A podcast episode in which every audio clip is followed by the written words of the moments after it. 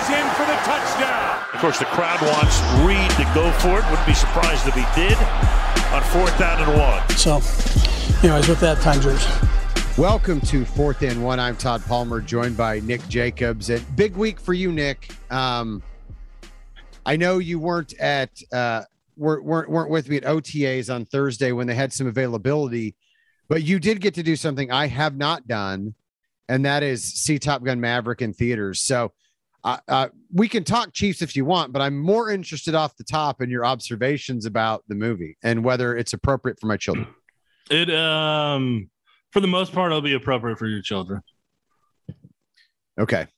So there's no take my breath away moments that are going to make them say ooh and hide their eyes. The I mean there might be and that's why I said for the most part and I didn't say completely. Is there another Um, volleyball scene? it is not volleyball, they changed it. okay. Because my kids, they they were like, they were like, why are they wearing jeans and playing volleyball shirtless? And I was like, I, I was like, it was the '80s, man. It was a, it was a, it's a wild time. You want to hear a fun fact about uh, about that uh, about the volleyball scene? Yeah. The volleyball that is in that um that actor also was in Castaway. Yeah. Wilson. Yeah. No, he's- kidding. His IMDb IMDb page is legit. Yeah, he's just got a couple volleyball scenes over the years. I mean, I thought he got robbed of best supporting actor a couple times. Um, you know, but look, I mean, they just, you know, they have not come around on on uh, you know, the Academy. The Academy's, you know, their nomination process is problematic. So Yeah, but I mean, for, uh, the reason Todd and I are talking about that is this is the first time I've been to a movie in person uh, since before the Chiefs won their first AFC Championship game Right, so- Tennessee Titans. were you in a full Tyvek suit? Were you did you have like, you know, were you were you wearing gloves made of of uh microbacterial wipes? Like, you know, I mean, I, I I debated about taking wipes in there to wipe down the chair, um, but I didn't. And uh, I did have a mask on while I was in there enjoying the movie. And yeah, sure, uh, sure. but you know me, I, I kept tabs on how many seats were available throughout the day on uh, that Fandango app. So I was keeping tabs on how many people were going to be in the theater at that time. And what I ended up learning was uh, even though some of those say unavailable, it's because uh, it's because uh, they may have been sat in earlier in earlier showings. Ah, okay. So like some of those actually didn't have people in them. Yeah. Or if they did, they were ghosts. Um, but either Yeah. way, you know, maybe ghosts enjoy movies too. I don't know. Um, I hope to pay full price. But either way, um, yeah, no, I mean, uh, uh, look, I mean, it was it was an awesome movie. I'm I'm probably gonna go see it again in movie theaters, just simply because of how fantastic it was. Because I wanted to get a gauge before I sat in the moving chair for like an MX40 or uh, M40X or whatever it is. Um, I wanted to see if I was going to get seasick or not, and the answer is no, I shouldn't. But there are some times when some of those flight scenes and some of the fighter pilot scenes that they had, those are those were next level, man. Those were intense and those were fantastic. And um, it was it was cool seeing the sonic boom a handful of times when they're hitting a certain amount of amount a amount in a G. Yeah, I've also heard that the IMAX Union Station is a good place to see uh see this one. Um, you know, just because of the immersive sound and video quality. Yeah, Um, yeah, that's what I, that's what I've heard from my parents when they went to go see it there. Yeah, can you do me a favor though? And No, um, it seems like about every other time you go to that theater in Liberty, um, while you're in the theater, there's like a tornado warning that drops. So Yeah. can you just let me know next time you go to a movie so that I can just like move my children to the basement with some popcorn? I just I just love the fact that like I hadn't been to a movie in so long, and then the time that I go since one of the last times I went, it's been a couple of years apart, and there was still a tornado both times.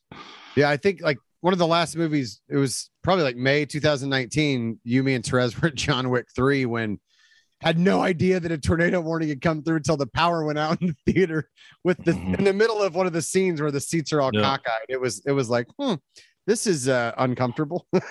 Yeah, so I mean, yeah, I'll, I'll let you know. I mean, normally when I used to go to the movies, it was because when I'd go on a Tuesday, the Chiefs would have some news that would happen. yeah, Um, but no, apparently it's tornado related. there you go. Well, and it was the same day that that Gary Lezak announced that he'd be retiring in December. So uh he clearly angered the Kansas City weather gods. It happens, man. It happens. That's all I can Yep. say about that. All right. Well, hey, um, Chiefs wrapped up their third week of OTAs. Um, if we do want to, you know, transition to talking about Chiefs. Yeah. Um, so OTAs in the books. That's all. That's all she wrote for 2022 OTAs. But mandatory mini camps next week. We'll actually get more access uh, instead of one day a week on the last day of practice, because they've been doing OTAs Tuesday, Wednesday, Thursday the last three weeks. We- We'll get to talk to to players and staff on Tuesday, Wednesday, Thursday every day of mini camp coming up next week, and then then they'll take six weeks off and you know five six weeks off until training camp starts. But one thing I wanted to ask you is, can you explain the difference in OTAs and mini camp from the perspective of what can we as media and fans learn from watching them, and and what differences are in terms of the players and and in terms of the offseason progression um, can they expect going from these voluntary organized team activities to the mandatory minicamp? Yeah, the biggest thing I was gonna say is one's one's mandatory and you're expected to be there, and the other one's voluntary. Right. Um, no, I mean they're- they're really honestly there's not there's not a ton of difference. I mean it's it's they try to make mandatory a little bit more similar to what training camp's going to be if they can, but Andy Reid does such a good job of making such fast, efficient practices. And I can speak from experience because I watched multiple other head coaches not be as efficient as fast with uh, practices and what they get done, and, and it's a conditioning in itself the way that Andy Reid gets it done. So that that's what I've always appreciated about his practices and how efficient and focused and driven they are, and how much they're able to get rep rep wise done. Um, versus some of the other ones that would stagger on for three and a half hours at a time. Well, and he's he's he's demanding in those. Like, I mean, it, you know, if he feels like a guy slows down on a route or things. I mean, obviously, you're not blocking up front like you do, you know, like you would in in training camp or in a game. But if he feels like a guy slowed down on a route or or ran the wrong route, like Andy's like Andy is already barking at guys and and you know making sure like holding them accountable because, and I. I mean, I think he's always done that, but I think there's more uh more determination, you know, more urgency to do that this year because you do have so many new moving pieces and and uh, you know, things have got to get right. The Chiefs, I mean, if you look at their schedule, they don't have I don't think they have the luxury of starting slow this year and getting back into the race quite as easily. Um, so I, I think he knows they're they're gonna have to hit the ground running. They've got some big games out of the gate. I mean, not necessarily Arizona, but certainly the Chargers week two and and moving on from there, you know, those first six weeks, they've got the Buccaneers and some other teams in there. Um, I think he knows they, they need to get off to a faster start this year if they want to add to that collection of division titles that, um, you know, he has handsomely stacked on his mantle. Yeah, no, they're not going to be able to play around, and yeah, they're uh, they're going to have to they're going to have to be on point whenever training camp comes around and what they go through and what they work on, and you have to look sharp in preseason at um, at each depth level. So yeah, no, they're uh, they're to have to they're having to set a new culture and create a new culture there in some ways with with the with the new faces there, getting them to buy in with everything. So that that's to be in that regard. Um, but from what I remember, somebody did actually get to stay the entire time and watch uh, and watch practice this time. They didn't have other responsibilities they had to go do, and I believe their name was Todd Palmer. Yeah. Todd, what did you observe that you can say from? Well, we we'll start with defense, and obviously there's you know, um, there's you know, um, it's I mean, look, it's glorified seven on seven, um, you know, but they do do some some team drills where you know they've got the guys out there, um, you know, doing you know kind of live. I mean, and they're not just throwing on air. Um, so so it is fun to observe some of those periods, and I mean, obviously Nick Bolton, and he addressed it. He's he's been you know moved to middle linebacker this year, um, and he's really progressed in his pass coverage responsibility. He's learning those. They're not a whole lot different from when he was playing outside linebacker uh, last year, but um, you know, I mean, they are a little bit different. And there there was one play in particular where um, he dropped into his zone. Um, Travis Kelce was coming across and uh, and he picked off. Uh, you know, he he bobbled a little bit, but he picked off Patrick Mahomes and um, so it's good to see him make progress because he's going to be a critical piece of that defense. I mean, he's been, you know, he talked about adjusting to having to wear the green dot, which means he's probably going to be, you know, he's certainly in consideration, probably going to be the guy calling the plays. He's probably going to be on the field a lot more. Last year, you know, he was on the field for 40 to 60% of the snaps. I'd expect to see him on there a lot more as as the middle. Um, um, and so, you know, it's good to see him making progress. And Andy Reid talked about this is one of the values of OTAs in mini camp. Um, you know, obviously you can't hit, there's limitations, and that limits the value of some of those practices. But for linebackers and pass coverage, for young guys coming into the league and trying to get a feel for the speed of the game, going against NFL receivers for the first time for a guy like Joshua Williams, there is a lot of value in that. Um, and so to see Bolton do that was great. I will also say that it, a, rep or two later, uh, Patrick Mahomes made sure that uh, he hit Kelce on a deep cross and and uh, put it out there, and he got beyond Nick Bolton. And I asked uh, Nick, I, I, said, when you make a play like that interception on Patrick Mahomes, do you know he's going to come back at you even harder in the next rep or two? And he's like, he's like, yeah, Pat doesn't take it easy on. All right.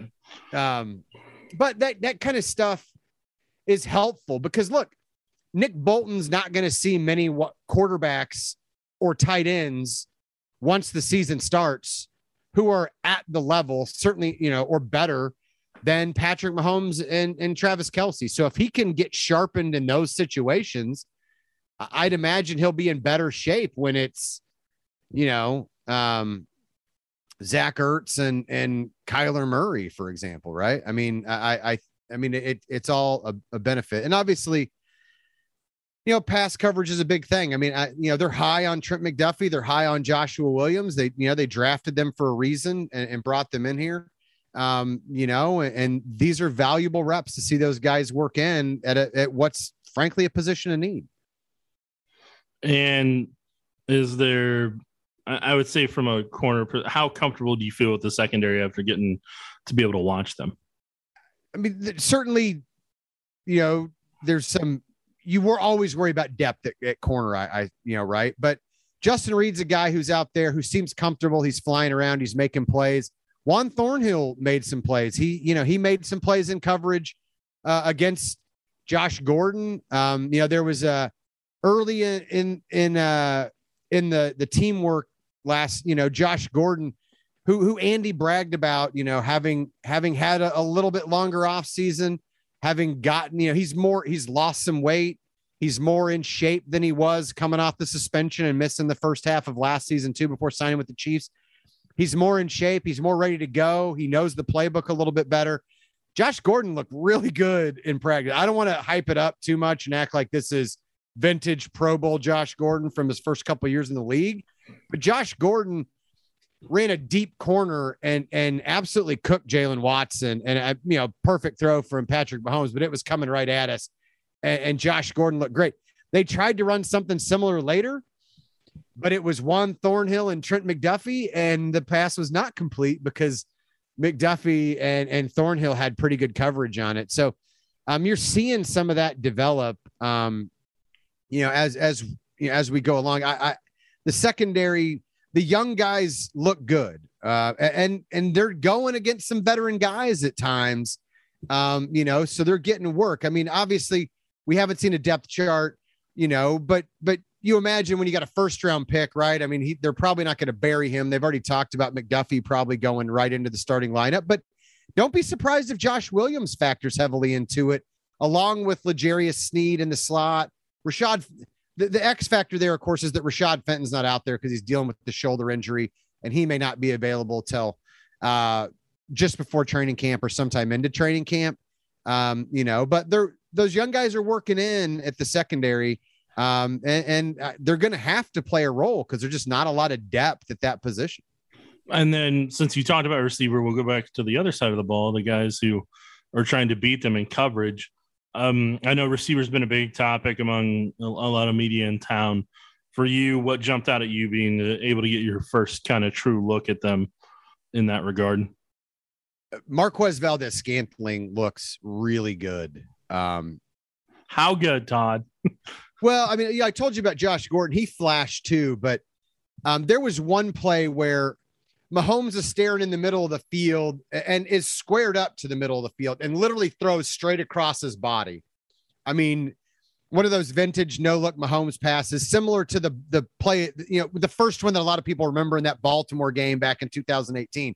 Very similar. Like he's he's almost looking to the other side of the field and throws all the way across his body. Um, and and MVS talked about how you know, he was asked like, oh, you know, are you used to that? Are you prepared for that? And he's like, he's like, well, you know, I, I played with Aaron Rodgers, who was the first guy in the league to kind of do it. So yeah, he's like, he's like, I know to keep my head on a swivel and always be ready because you never know with a guy like Pat. He's like, because they're they're both the best quarterbacks out there doing it. One's just a little bit older. Uh, but on that particular play, MVS just stuck his hand out because the, the pass a little in front of him, made a one-handed grab with his left hand, um, and got you know got upfield, made something out of it. Um, he's also doing a little bit more working over the middle and underneath routes um, than he probably did in Green Bay, where they had Davante Adams.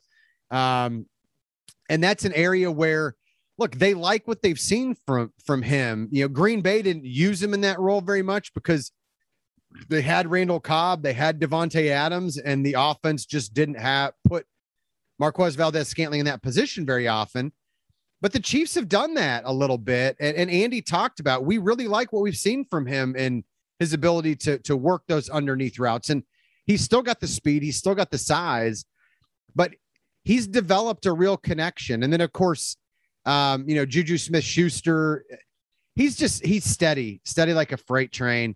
Um, you know, and I, I think you're going to see that as well. Um, Skyy Moore finally worked in. He didn't get targeted a whole lot, at least in, in the times that I've seen. That doesn't mean he wasn't on Tuesday or Wednesday or in previous weeks, but during the period where media could see it, you didn't see a lot of targets for Skyy Moore, but um, I wouldn't be surprised if if he factors into it. Um, you know, Travis Kelce, Blake Bell, Noah Gray's a guy who he made some catches. Um, you know, working with Mahomes at different times um, down the field, uh, leaping grabs, stuff like that. Where um, I, I would not be shocked if Noah Gray makes a leap from year one to year two. Um, and is a much, much more productive player in the offense. Um, you know, and, and it remains to be seen how much the Chiefs rely on 12 personnel or even 13 or, or what changes come to the offense. Um, you know, I mean, but Andy's opened up the playbook and, and we know Andy's got those kind of plays. I mean, I don't think he's going to go to inside veer all of a sudden. Um, you know, like, you know, like some, like Bill, Bill Belichick kind of referenced this week. Um, but I think you're going to see some, some new wrinkles and, and some, new evolutions of the offense. And, but some of that will also be going back to stuff that's worked in previous years. Um, you know, the other guy who stood out, man, Jody Fortson's out there running routes. Jody Fortson's out there blocking. Jody Fortson's out there making plays. Jody Fortson looks like he's ready to go. Um, and that's got to be encouraging because he's he still looks like that athletic uh, specimen that really turned heads in camp and finally made the roster last year.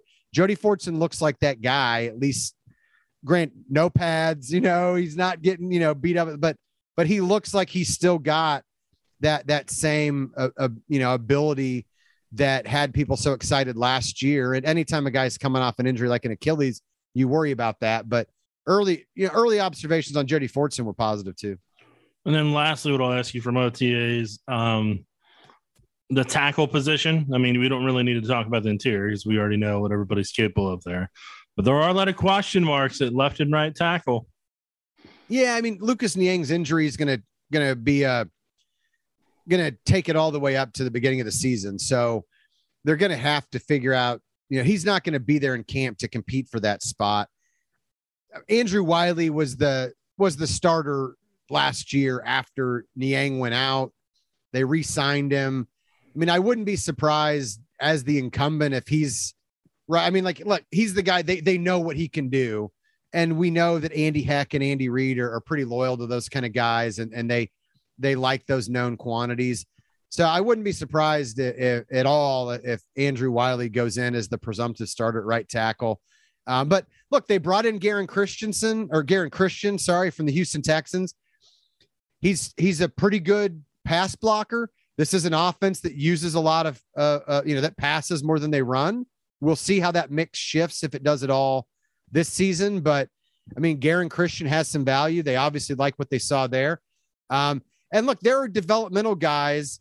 You know, I mean, you know, Prince was on the Prince Tega Wanogho was on the roster a lot last year, but there are guys like Roderick Johnson that have been around for a while on the practice squad that they like and that just like Nick Bolton making progress in, you know, in his pass coverage, maybe this is the year a guy like Roderick Johnson uh, makes a leap forward um, and and you know and and works his way in. You know, it wouldn't surprise me at all if you're seeing a lot of of of those guys kind of mixing and matching as they go through the training camp and the preseason, trying to figure out what the right answer to the question is at right and left tackle.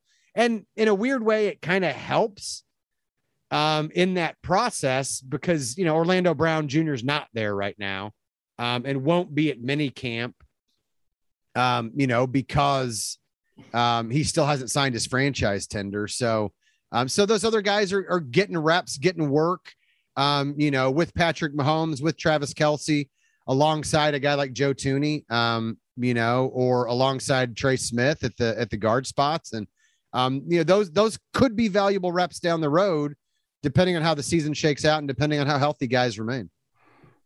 And speaking of Orlando Brown Jr., um, he made he made even more news this week, and I know one of the Twitter followers isn't going to enjoy us talking about him for the third consecutive week in a row. At least we or, didn't lead off with it this time, right? Yeah. Like we find, it's like it's like Carlo. You know, we finally moved him down in the lineup. You know, because yeah. after you know. So I mean, what I guess from my perspective, what what did you take away from? Well, one, um, his comments that he made in uh on NFL Total Access, and then two, just kind of the the media blitz that his uh that his representatives helped put out there this week. Yeah, well, I mean, obviously, reports are they they met with the the Chiefs on Monday. Um, and, and that yeah, and I'll get I'll recognize the report to Nate Taylor, the Athletic. Right, Nate got a, Nate got a lot of good nuggets in that athletic story, so I want to make sure he gets recognition on that one. Yeah, and and Andy Reid confirmed that you know Michael Portner, who is Orlando Brown Jr.'s new agent, and uh, GM Brett Veach had had conversations this week, right? So, um, so we know that that that's out there. Look, I mean, honestly, the the thing that jumped out the most is that whenever Orlando Brown Jr. does return to the Chiefs, um, he might have to, um, you know, um, explained to his teammates, you know, his comments about not wanting to go into the season with, you know, this isn't the season to go into with a backup left tackle because um while I mean, you know, he's the starter and obviously, you know, you want him to have confidence. Uh, that could be construed as taking a teammate, chucking him in the road, and then driving a bus over him, you know? And um, so I think you've got to be you got to be careful there. I also think, look, these media blitzes aren't that uncommon when guys are in the middle of contract situations. They want to pump up their guy, they want to get his name out there, they want to be able to explain his value. I'll I'll put it this way.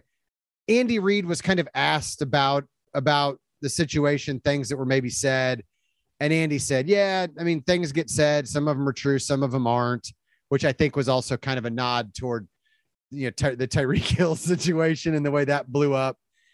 Um, but I I think at least for Andy and the, the administration, they're savvy enough to understand that this is all part of a PR campaign designed at maximizing contract value for a player. Now, whether any teammates took it personally, that's another story, and that's where you know it comes down to the relationships that Orlando has with his teammates and whether anything needs to be smoothed over there. I can't speak to that. I'm not in the locker room. I don't know what relationships they have, but there, you know, he may have to have a conversation or two with teammates and make sure they understand. Listen, guys, it wasn't personal. I didn't mean it the way it came off. It was just business. And if you frame it like that, I think guys understand. You know, business is business, and, and guys can move on. Yeah, that, that's the the couple key points that came out from the media blitz that was done to create leverage is um first off, in one, I can't remember, in the, I think he's in the Forbes article, and I'll get all three confused, but at the end of the day, they're all about about him. um, that it it admitted that he played at 365 last year right. and that he was trying to get down to 345. My first question comes with that. If you're in a contract year like you were last year, you know you want to be at your best weight. You want to be in a in, in a certain level of condition, and you want to put your best foot forward when you're when a team invests in you and moves you to left tackle like that and gives you the opportunities that you're looking for like you want to give them every reason to pay you to where it's it's the this time that we're in now you've already got the contract done three months before that because you gave them no reason to not you know financially give you everything that you're looking for. And then what you're asking for is similar to what you put out on tape. Like that's that's number one for me in that regard. So like that admission was kind of concerning because it shows that it didn't necessarily that he may it, it gives the perception that he may have not really put into it what he could have in, during a contract year. So the question becomes okay, once the team does invest in you financially, are you going to put that level in? Or is it going to be more of the same type of thing? So that that raises a little bit of a red flag there. The second thing, like you talked about on total access, whenever you made the comment about how you don't want to go into the season with the backup left tackle against some of the AFC West defensive ends, the pro like there's a way you can approach that and say, hey, you know, I, I think my skill set, the way I would have personally advised him would have been like, hey, the way you phrase that and frame that is I feel like I give this team the best skill set possible at left tackle.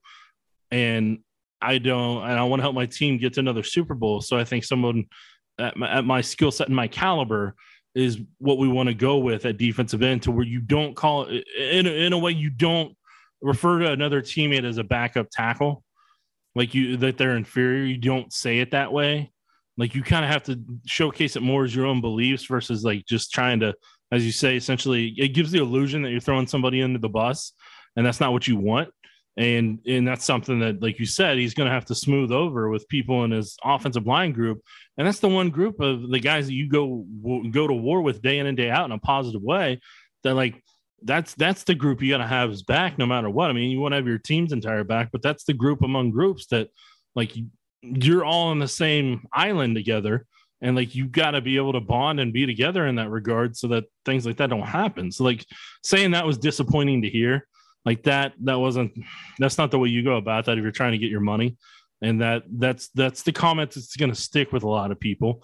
Um the third thing that I I just kind of I don't know. It was interesting. Is you know, I mean, obviously they confirmed that they want to be the the highest paid tackle in the league, but then in some of the other quotes, it kind of seemed like they're willing to to finagle off that a little bit. But whenever it it was put out there by his agent and Nate Taylor's uh, article in the Athletic that essentially he's not going to show up for mandatory minicamp like that. That's another big one to where I mean I get it from a leverage perspective but at the same time, I mean, like you, like like I've talked on this podcast before, you haven't invested in four and five years, like you know Chris Jones did when he made that decision, or Patrick Mahomes, you know, and like those those Chris Jones and Patrick Mahomes, they're two of the best at their position. Like there's no disputing it. They proved it on the field, and they invested in the team and the community over multiple years. While he, on the other hand, has only really been here one year, so it's just not gonna. I just don't think it, it carries the same amount of weight at this time. And like I, I think it would have helped a little bit if he potentially shows up for a mandatory mini camp and kind of is there to kind of work his way back in. And it I mean, we'll see what ends up happening. Maybe he ends up signing the tag and shows up for mandatory mini camp and or you know, or or whatever. But I mean, making that statement being made just kind of made me be like, uh, all right, man. I mean, you can go down that road, but I mean, what are you going to do if July 15th hits and that's that's the only option that's left on the table at that point? Yeah, and I mean these negotiations take time. I, I do think that there is interest on the Chiefs' behalf in in keeping him around sure, for sure. a few more years. I mean, I, I you know, young left tackles, you know, with the Pro Bowl pedigree don't just fall off. You know, there's no it, it, it's like Ned Yost used to talk about. There's not a third baseman tree I can go out and you know just replace Mike Moustakas, right? They, you, there's not a there's not a left tackle tree either. Like the Chiefs don't have a lot. I mean, they truthfully they don't have a lot of great options beyond um, Orlando Brown Jr. I mean, they, you know, I mean maybe you know, there's been, you know, people, you know, Joe Thuney obviously played out there last year. I mean, there are things that you could do in theory, but I think your best option, obviously, would be at this point right now, would be a slim down, motivated Orlando Brown next to a Joe Thuney, right? Um, so he's not wrong there. I, I think the mistake is, it, it, you know, like you talked about, you can point out, hey, I'm great. This is why you want me as your left tackle. The AFC West is really good this year. I welcome that challenge. I'm ready for it. I've slimmed down. We're going to go, right? Without without seeming to denigrate other players. And so I'm going to go ahead and give him the benefit of the doubt that he just misspoke and that there wasn't any malice there. Uh, but the optics aren't great. And the, the problem, like, there's three guys in the league, three who make more than $20 million a year, average annual value at the left tackle position. All right. It's Trent Williams, David Bakhtiari, and Laremy Tunsil. Um, so the question is nobody else makes that kind of money. Like, I mean, you've got to demonstrate in in every way on the field, off the field, with your dedication, with your work ethic, that you belong in the class with that group. And you know, so I mean, I, I think it's an open question and one that the Chiefs are going to have to answer. We'll ultimately find out how the Chiefs answer it based on what happens with the contract, whether they view him in that light. Yeah, that and that we'll we'll get a piece of that puzzle on you know by July 15th and I right. I don't necessarily know what way it's going to go. You don't know what way it's going to go. I don't know if the Chiefs and Orlando Brown know what way it's going to go yet. Um, but yeah, I mean we'll we'll find out then. That'll be step 1 and then depending on if he does have to play on the tag then that's, you know, and this is it's definitively at that point that like hey, you got to you're to have to, you know, you're to have to show them a different thing if you want to get to that level financially that you're that you're looking for. So, like that's the decision he's to have to make because obviously the strategy you took last year didn't necessarily work for him. And like where part of my irritation is, and it's an, it is as well is like like you knew free agency was coming. Yeah. You knew the entire time. Like you knew over a year ago that like, hey, I'm gonna hit free agency. Maybe they tag me, maybe not but like I got to give them every reason to give me the money that uh, that I I feel like I deserve, and like you've got to leave no stone, you know, you got to leave no stone unturned, whether it was conditioning or what you were doing. That like, hey, this is this this we need we have to pay this guy. So like when you get rid of the previous agents that you had before free agency starts, whenever that whenever that could have been happening, where those guys could have been doing the media blitz tour and all that type of stuff and giving you plenty of months to kind of put something together and create cap space potentially and all that stuff it just you know it just I, I think he really put himself behind the eight ball and for his agent to have to try to get a, a potentially massive contract done that fits what he may want and what the chiefs are able to do within four to five weeks it, it's just that's it's going to be going to be interesting and I, think it's a I think it's a it's it's going to be a lot of heavy lifting to get that done by July 15th. Yeah, I mean, talk about a baptism by fire. You know, um, I'll be interested in a couple months to ask Michael Portner what was your welcome to the NFL moment. you know, when you sat down at the negotiating table for the first time, thrown right into you know a lot. I mean, because the stakes are high, right? I mean, they, they have not been shy about the fact they want the largest. You know, he wants to be the highest paid left tackle. You know, the offensive tackle in the game um, those are some high stakes, right? And look, if he pulls it off, I imagine that uh, Delta Sports Group will uh, attract a few more clients. I, I, imagine Orlando Brown will not be his last NFL client. Correct. So it'll be interesting to see how that works out. I mean, look, I apologize to the one person on Twitter that always gets upset that we talk about him. Um, but I guess my thing is stop making news. stop being something that right. needs to be chatted about. Okay, it's not my problem. And also, it's a slow time of year.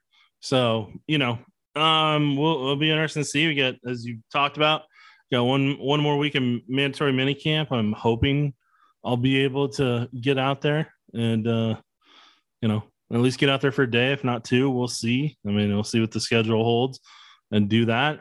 And you know, and then maybe I'll have some observations next week, possibly, hopefully. Right. We'll see. Right. Can't guarantee anything, people.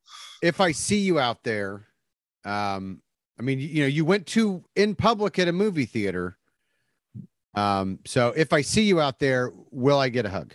No, like that's always going to be a no. Like why? Why do you think that's a I just- possibility? I thought maybe you know, yeah, your heart had softened, like butter on the No. counter.